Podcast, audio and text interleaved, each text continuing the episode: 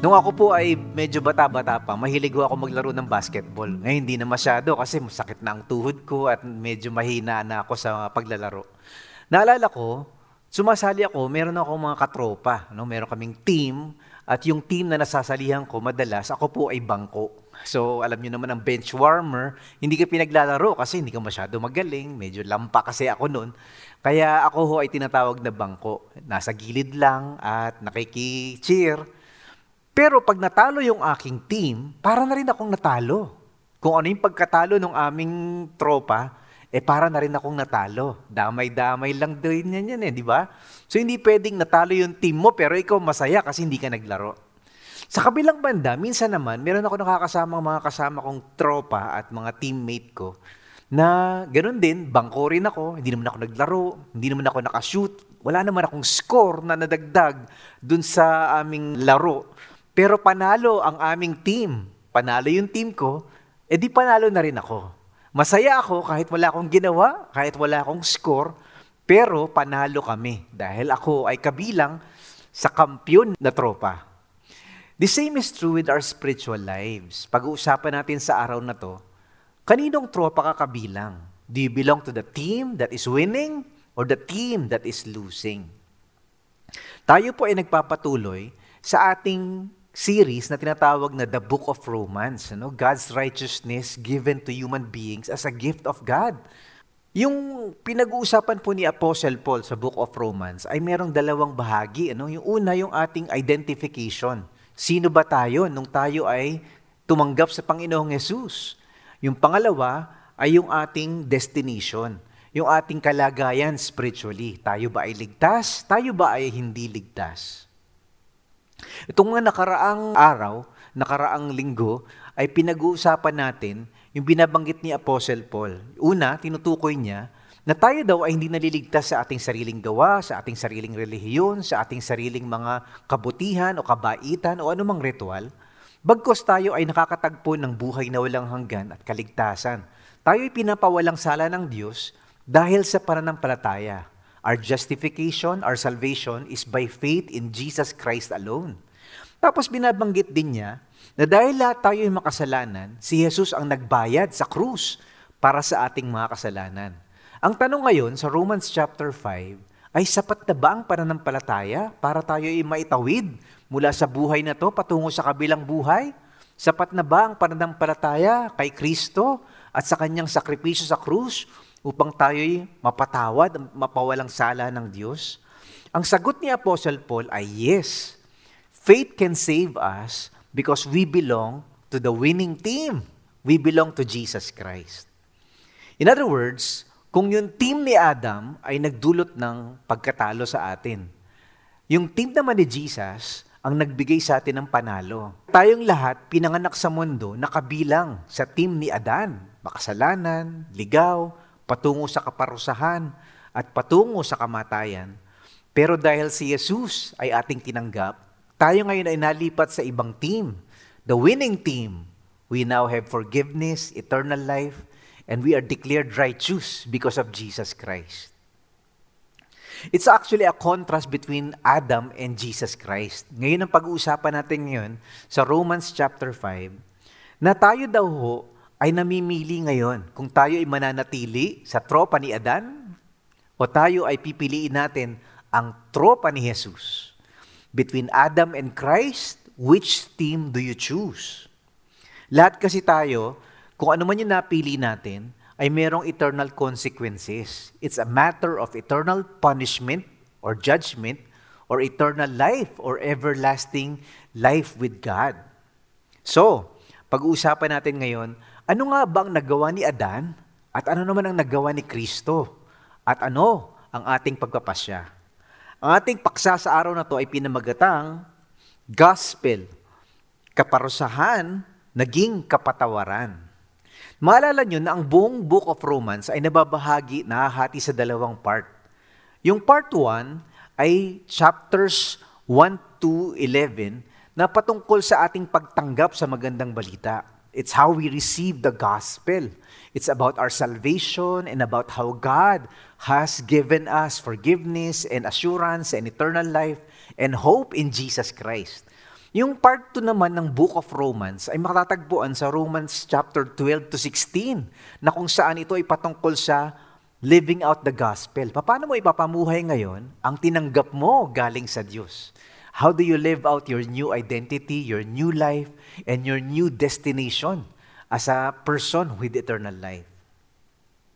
So, ang ating bahagi ngayon sa Romans chapter 5 ay ang pagkakaiba ng buhay kay Adan at buhay kay Kristo. Dahil kay Adan, mayroong kamatayan. Pero dahil kay Kristo, mayroong kaloob na biyaya. Dahil kay Adan, mayroong kaparusahan. Pero dahil kay Kristo, mayroong kapatawaran. Dahil kay Adan, mayroong kasalanan. Pero dahil kay Kristo, mayroong kaligtasan. Lahat tayo ay pinanganak sa mundong ito, nakabahagi ng tropa ni Adan. We are part of Adam's team. Tayo lahat ay makasalanan, tayo ay paparusahan, tayo ay patungo sa kamatayan. Pero inaalok ng Diyos na tayo ay lumipat ng tropa. We need to belong to the team of Jesus Christ, na kung saan meron tayong biyaya ng Diyos, meron tayong kapatawaran, meron tayong kaligtasan. Tandaan ninyo, kung si Adan ang dahilan kung bakit bumagsak ang lahat ng tao, si Kristo ang dahilan kung bakit ang lahat ng tao ay may pagkakataong maligtas. Ang sino mang sumasampalataya kay Kristo ay napatawad mula sa kasalanang dulot ni Adan at nabigyan ng buhay na walang hanggan. So in other words, Adam was the head of a fallen race, a sinful race. But Christ is now the head of a race of redeemed people, ng mga taong niligtas ng Diyos. So dahil sa kasalanan ni Adan, nagkagulo-gulo ang buhay natin sa mundo. Tayo ngayong mga anak ni Adan ay patungo sa kaparusahan. Pero dahil sa pagsunod ni Kristo, ngayon nagkaroon tayo ng pag-asa. We now belong to the righteousness and the life that Jesus is offering. Parang nabigyan tayo ng pag-asa na makatakas dun sa kasalanan na binigay sa atin ni Adan. So meron daw tatlong mahalagang pagkakaiba ni Adan at ni Kristo. Ito yung una. Dahil kay Adan, mayroong kamatayan. Pero dahil kay Kristo, mayroong kaloob na biyaya. In other words, because of Adam, death entered our world. Merong kamatayan. Pero because of Jesus Christ, grace abounded. Ano? Parang ito daw yung tinatawag na free gift of God's grace. Isang walang bayad na kagandahang loob ng Diyos na inaalok sa atin. Sabi ng Romans chapter 5 verse 12, dumating ang kasalanan sa mundo dahil sa paglabag ni Adan sa utos ng Diyos. At dahil sa kasalanan, dumating din ang kamatayan. So grabe ano? Nung nilikha ng Diyos ang mundo, tayo mga tao, walang kamatayan. Pero dahil sumaway si Adan sa utos ng Diyos, siya ay lumabag sa kalooban ng Diyos, pumasok ang kasalanan. Ngayon, pagpasok ng kasalanan, kasabay nito, pumasok ang kamatayan. Kaya ayan, bawat tao sa mundong ito ay minana yung kasalanan iyon. Lahat tayo ay nagkakasakit, lahat tayo ay mamamatay. Yun ang consequences ng kasalanan ni Adan. Dati walang physical death known to God's world. But because of sin, death is happening. Death is a reality to all of us. Grabe ano? Kumbaga kamatayan nga naman ang nagpapantay sa ating lahat, no? Mayaman, mahirap, bata man o matanda, matalino man o hindi sikat, lahat tayo merong appointment with death. Hindi mo lang alam kung kailan, kung paano at kung saan. How I wish, no, na pwede mong i-calendar, pwede mong i-schedule yung death day mo. Hindi. Hindi mo rin pwedeng i-program yung death mo na ikaw ay masaya, matahimik, at namatay ka sa tulog mo, hindi ka na nagising. No pain, no suffering. But death comes to us all. We just don't know when and how. Yun ang consequence ng kasalanan. In fact, today, walang nakakatakas sa kamatayan. Lahat ng tao na pinanganak sa mundong ito ay walang escape from death. Kahit anong inumin mong gamot, kahit anong exercise ang gawin mo, kahit na anong pagpipigil mo na kumain ng mga matataba at magkaroon ng bisyo, mamamatay ka rin. Pero mayroong mga exempted, Si Jesus, namatay pero muling nabuhay. At mayroong mga mangilan-ngilan na sa Bible, mga himala na namatay at nabuhay muli. At meron ding mga mangilan-ngilan na hindi nakatikim ng kamatayan. Pero maliban sa mga exemptions na yon, all human beings are bound for death. Merong expiration date yung ating existence.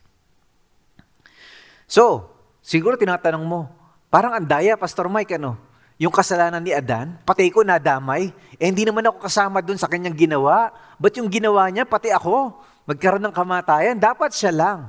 Well, dun pumapasok yung team concept. Lahat tayo ay part of the team of the human race. Bilang mga tao, tayo ay apektado ng kasalanan ng ating ninuno na si Adan. So yung kasalanan niya, yung pagkatalo niya at yung pagkabaksak niya ay pagkatalo rin natin. Pagkabaksak din natin. Yun din ang ating pagkakasala. That is why all of us are sinners, sabi ng Biblia.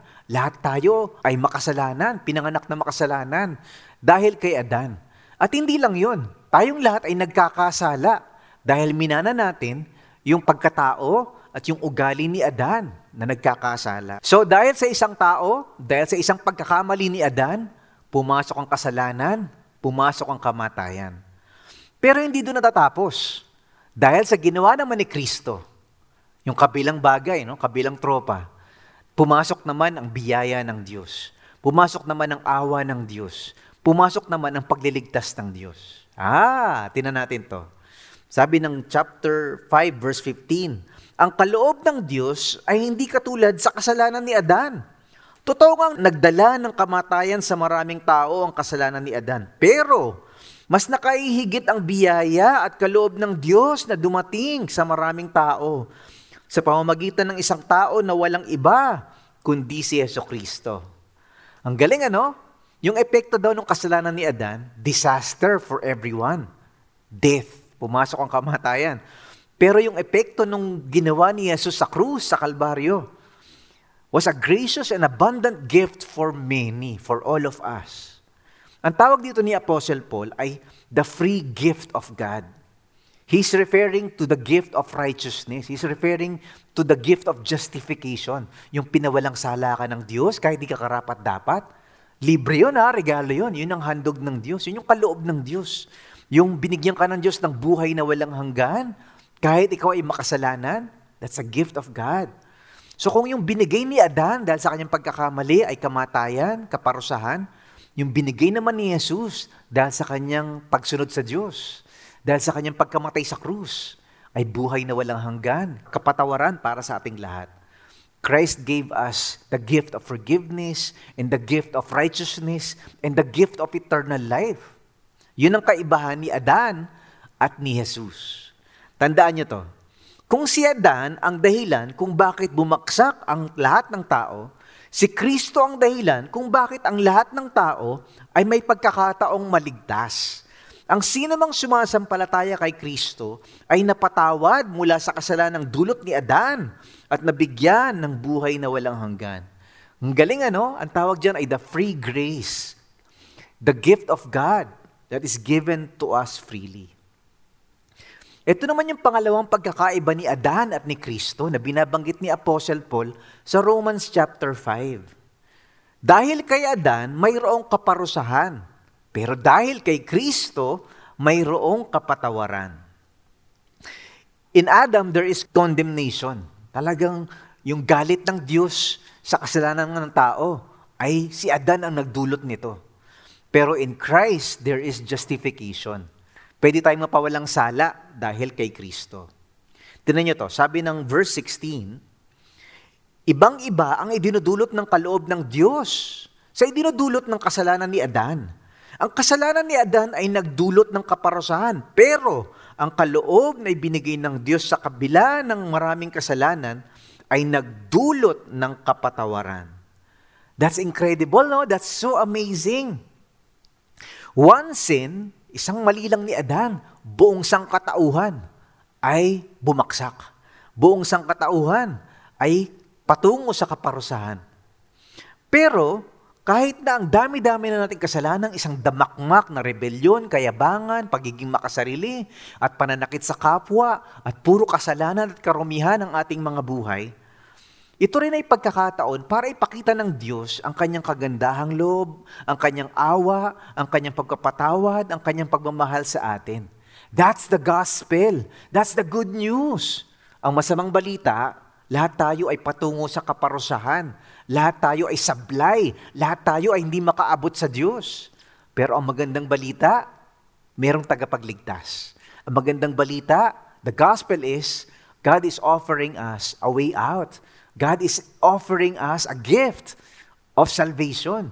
Merong paraan upang tayo mapatawad at maligtas. Yun ang pagkakaiba ni Kristo at ni Adan. Si Adan, dahil sa kanyang pagkakamali, dahil sa kanyang pagbaksak, lahat tayo nawasak. Lahat tayo paparusahan tuloy. Lahat tayo nagkasala. Lahat tayo patungo sa kamatayan. Pero dahil sa ginawa ni Jesus, ang galing! Lahat tayo ay pwedeng maligtas. Lahat tayo ay pwedeng mapatawad. Lahat tayo ay pwedeng magkaroon ng buhay na walang hanggan.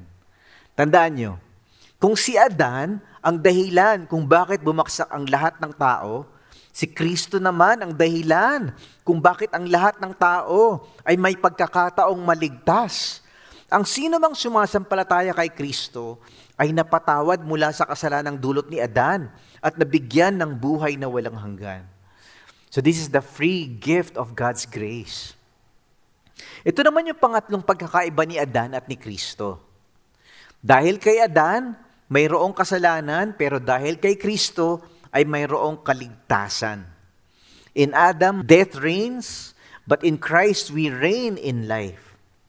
So pumasok ang kasalanan sa mundo, hindi lang kamatayan, pero dahil sa kasalanan ni Adan, because of one sinful act, dumami ang kasalanan sa mundong ito. Parang nahawa tayo sa ginawa ni Adan. Nadamay tayo sa ginawa ni Adan. Yun ang sinasabi sa atin ng verse 12. Dumating ang kasalanan sa mundo dahil sa paglabag ni Adan sa utos ng Diyos. In other words, nung nagkasala si Adan, parang may nabago sa kanyang pagkatao. Hindi na siya yung dating nilikha ng Diyos na malinis, na dalisay, walang pagkakasala, walang bahid ng dungis. Nung pinili niya, nung nagdesisyon siya, nagpasa siya na talikuran yung utos ng Diyos, labagin yung gusto ng Diyos. Parang may nabago sa kanyang pagkatao. Una, nagkaroon na ng kamatayan, nagsimula na siya magkasakit, nagsimulang masira yung kalikasan, at lahat na naging anak niya at apo niya, at hanggang sa lahat ng sangkatauhan, ay mga tao na ngayon na parang wasak, parang may kulang, parang hindi na tayo masaya, at hindi na tayo malapit sa Diyos, at hindi na tayo buo. Para tayong may sablay, parang may pagkakamali sa ating mga buhay. Ang ating isip ay madumi, ang ating mga pananaw sa buhay ay makasalanan, ang ating mga motibo't mga puso ay mayayabang at makasarili. Something happened to us. We became corrupted with sin, we became fallen human beings, we became imperfect, and we became people on our way to judgment. Lahat tayo ay patungo sa kapahamakan. Parang lahat tayo ay naligaw, napawalay sa Diyos, nawala sa landas ng katotohanan. Yun ang nangyari sa bawat isa sa atin. Ang tinatawag ng Bible doon ay original sin. Na pagkapanganak ng isang tao sa mundong ito, lahat tayo ay contaminated with this sin. Lahat tayo ay merong daladalang kasalanan galing kay Adan. Di ba? Pag tinignan mo yung mga bata, kala mo inosente, kala mo walang kasalanan, pero bigyan mo ng laruan, di ba? Agawin mo yung laruan sa kanya, magwawala. Pag hindi nabigay yung gusto, nako, mananakit, mambabato. Siguro kung medyo malalaki lang sila at malakas, nakapatay na yan o nakasira na ng gamit. Ganoon ang kasalanan sa puso ng bawat tao.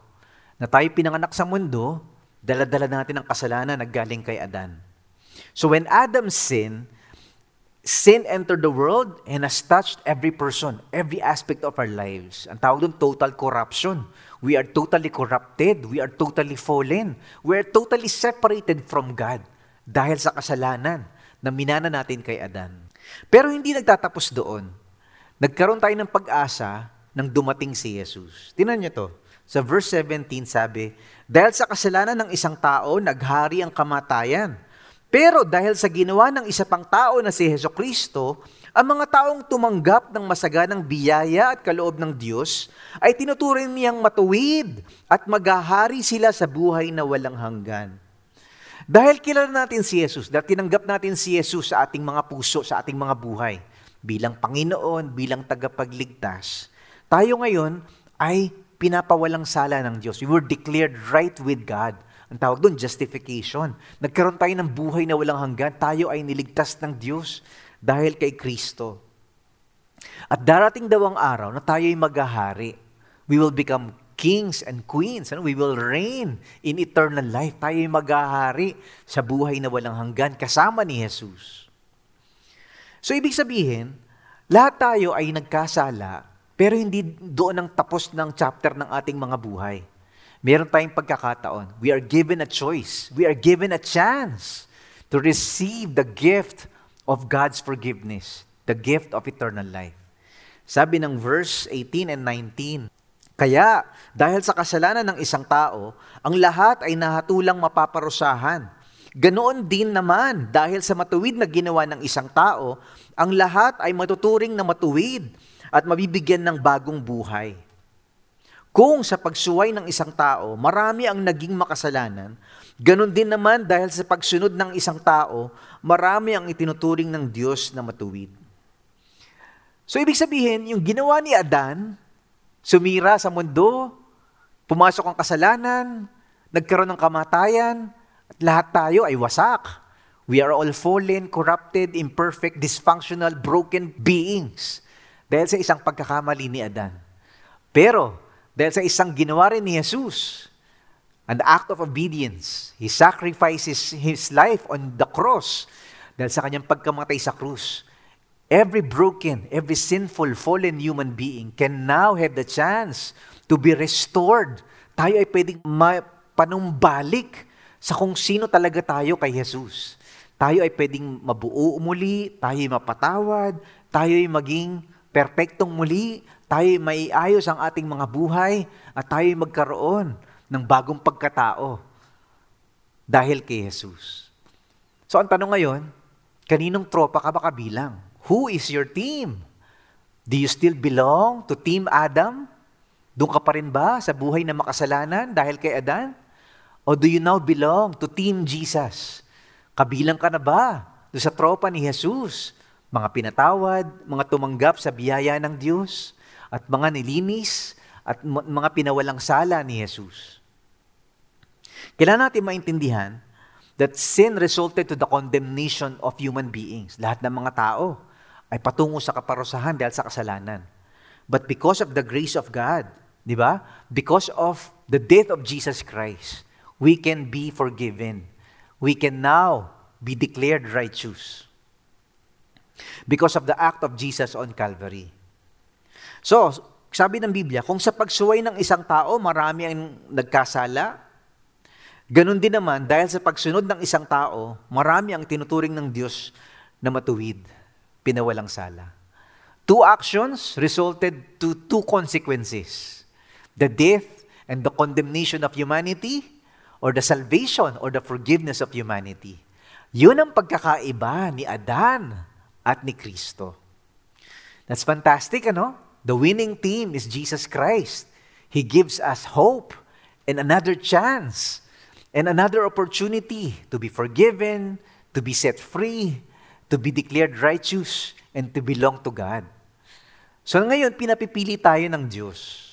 Tatanggapin mo ba yung inaalok niyang libreng handog? Yung biyaya, kagandahang loob ng Diyos? Na hindi ka dapat mahalin, hindi ka dapat patawarin, hindi ka dapat iligtas. Pero inaanyayahan ka niya na tanggapin ang kanyang inaalok na kaligtasan.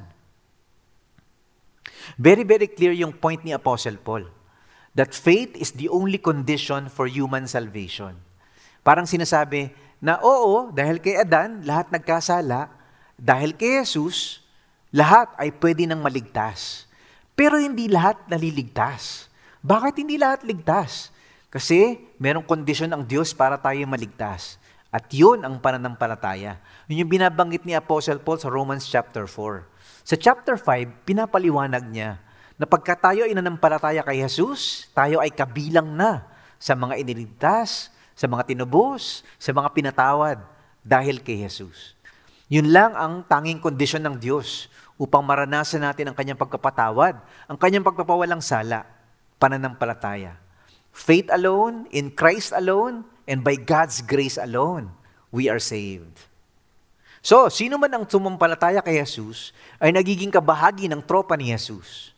Only those who trust Jesus belongs to Team Jesus and those who are forgiven and redeemed by God. Sabi ng verse 20, ibinigay ng Diyos ang kautusan para ipakita sa mga tao na marami ang kanilang pagsuway at nadadagdagan pa nga dahil sa kautusan. Pero kung nadadagdagan ang pagsuway, higit na madadagdagan ang biyaya ng Diyos. Kaya, kung paanong naghahari ang kasalanan at nagdudulot ng kamatayan, ganun din naman naghahari ang biyaya ng Diyos at nagdudulot ng buhay na walang hanggan. At dahil sa ginawa ng ating Panginoong Hesukristo, itinuturing tayong matuwid ng Diyos. In other words, walang kasalanan ang hindi kayang abutin ng biyaya ng Diyos. Walang kasalanan ang hindi pwedeng patawarin ng napakalaki at napakalakas na awa ng Diyos at kagandahang loob ng Diyos. No sin can stop the generous grace of God. No sin is beyond the reach of this abundant, super grace of God.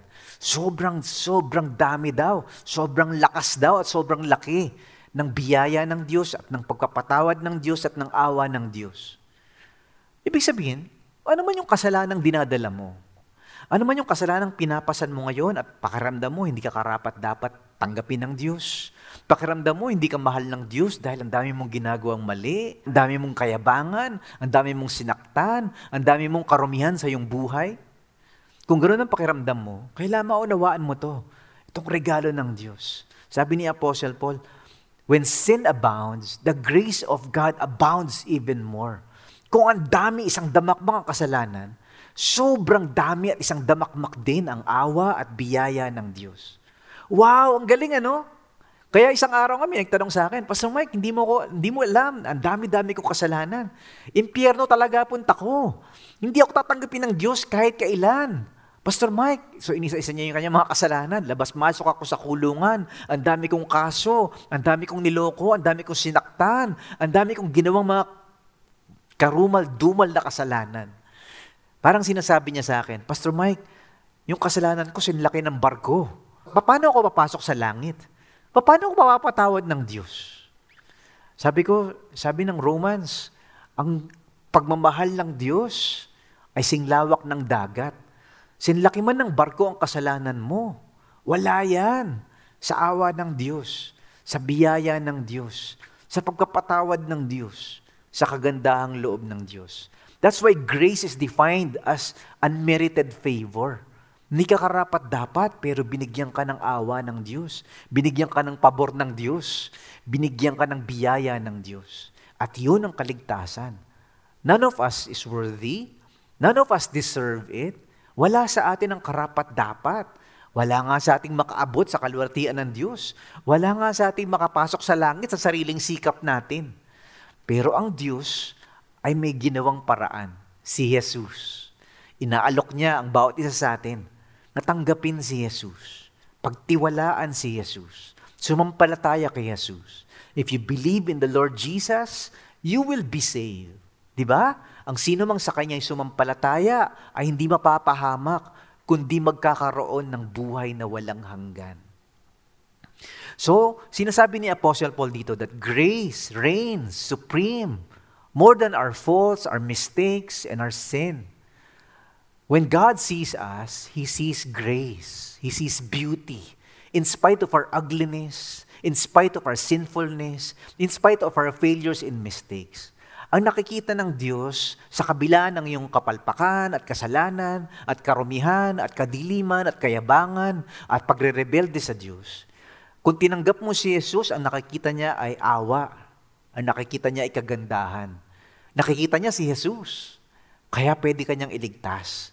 Pwede ka niyang patawarin. He sees mercy, he sees beauty, and no more ugliness, no more sin, no more condemnation, only forgiveness, only love, only mercy. So, faith in Jesus Christ and His sacrifice on Calvary is that act of grace. We respond to grace by trusting Jesus Christ and receiving the gift. So, tandaan nyo to. Kung si Adan ang dahilan kung bakit bumagsak ang lahat ng tao, si Kristo ang dahilan kung bakit ang lahat ng tao ay may pagkakataong maligtas. Ang sino mang sumampalataya kay Kristo ay napatawad mula sa kasalanang dulot ni Adan at nabigyan ng buhay na walang hanggan. O ikaw ba, meron ka ng buhay na walang hanggan? Napatawad ka na ba? Tinanggap mo na ba si Jesus? Kumakatok siya ngayon sa iyong puso. Kung hindi mo pa siya pinapapasok sa iyong puso, sa iyong buhay, hindi mo pa siya pinagtitiwalaan, hindi mo pa sinusuko ang buhay mo kay Jesus, hindi pa huli ang lahat. May pagkakataon pa. Buksan mo ang iyong puso, tanggapin siya, upang ikaw ay mapatawad sa iyong mga kasalanan, ikaw ay mabigyan ng buhay na walang hanggan, at ang buhay mo ay mabago ng Panginoon. Kumbaga, kung ang dahilan ng ating kamatayan ay si Adan, dahil kay Kristo naman tayo ay may kaloob na biyaya. Dahil kay Adan, mayroong kaparusahan, pero dahil kay Kristo, mayroong kapatawaran. Dahil kay Adan, mayroong kasalanan, pero dahil kay Kristo, mayroong kaligtasan. Tayo po'y manalangin. Lord, salamat po sa iyong ginawa sa krus para sa aming mga kasalanan. Sa kabila ng ginawa ni Adan na pagsuway, at dahil kay Adan, kami po ay nagkaroon ng kamatayan, nagkaroon ng kasalanan, kami ay patungo sa kapahamakan. Pero dahil naman sa ginawa ni Kristo para sa amin, Lord, thank you Lord. Dahil sa ginawa mo para sa amin, kami ay may pag-asa, kami ay may kapatawaran, kami ay may buhay na walang hanggan. Kami po, Panginoon Diyos, ay may pag-asa. Lord, dalangin ko na ang bawat isa po na hindi pa tumatanggap sa Panginoong Yesus, nawa sila ay manampalataya sa iyo. Buksan mo ang kanilang isip, ang kanilang mga puso. Patuloy kang kumatok sa kanilang mga kaluluwa. Bagabagin mo po ang kanilang mga buhay at maunawaan nila na kulang ang buhay at walang kapatawaran at patungo sa kapahamakan ang kanilang buhay. Walang pag-asa ang kanilang mga buhay kung wala ka. Ikaw, Panginoong Yesus, ang aming tagapagligtas. Ikaw, Panginoong Yesus, ang magpapawalang bisa sa aming mga kasalanan. Ikaw, Panginoong Yesus, ang nagbayad ng aming mga kasalanan. At Panginoong Yesus, sa iyo lamang po kami magtitiwala. Hindi sa aming sariling gawa, hindi sa aming sariling relihiyon, hindi sa aming sariling pagsisikap at kagalingan, kundi dahil sa iyong kagandahang loob, kundi dahil sa iyong awa, sa iyong pagmamahal, at sa iyong pagliligtas. Salamat po. Pinupuri ka namin ngayon at sinasamba sa iyo lahat ng papuri at parangal sa pangalan ni Jesus. Amen, amen, at amen.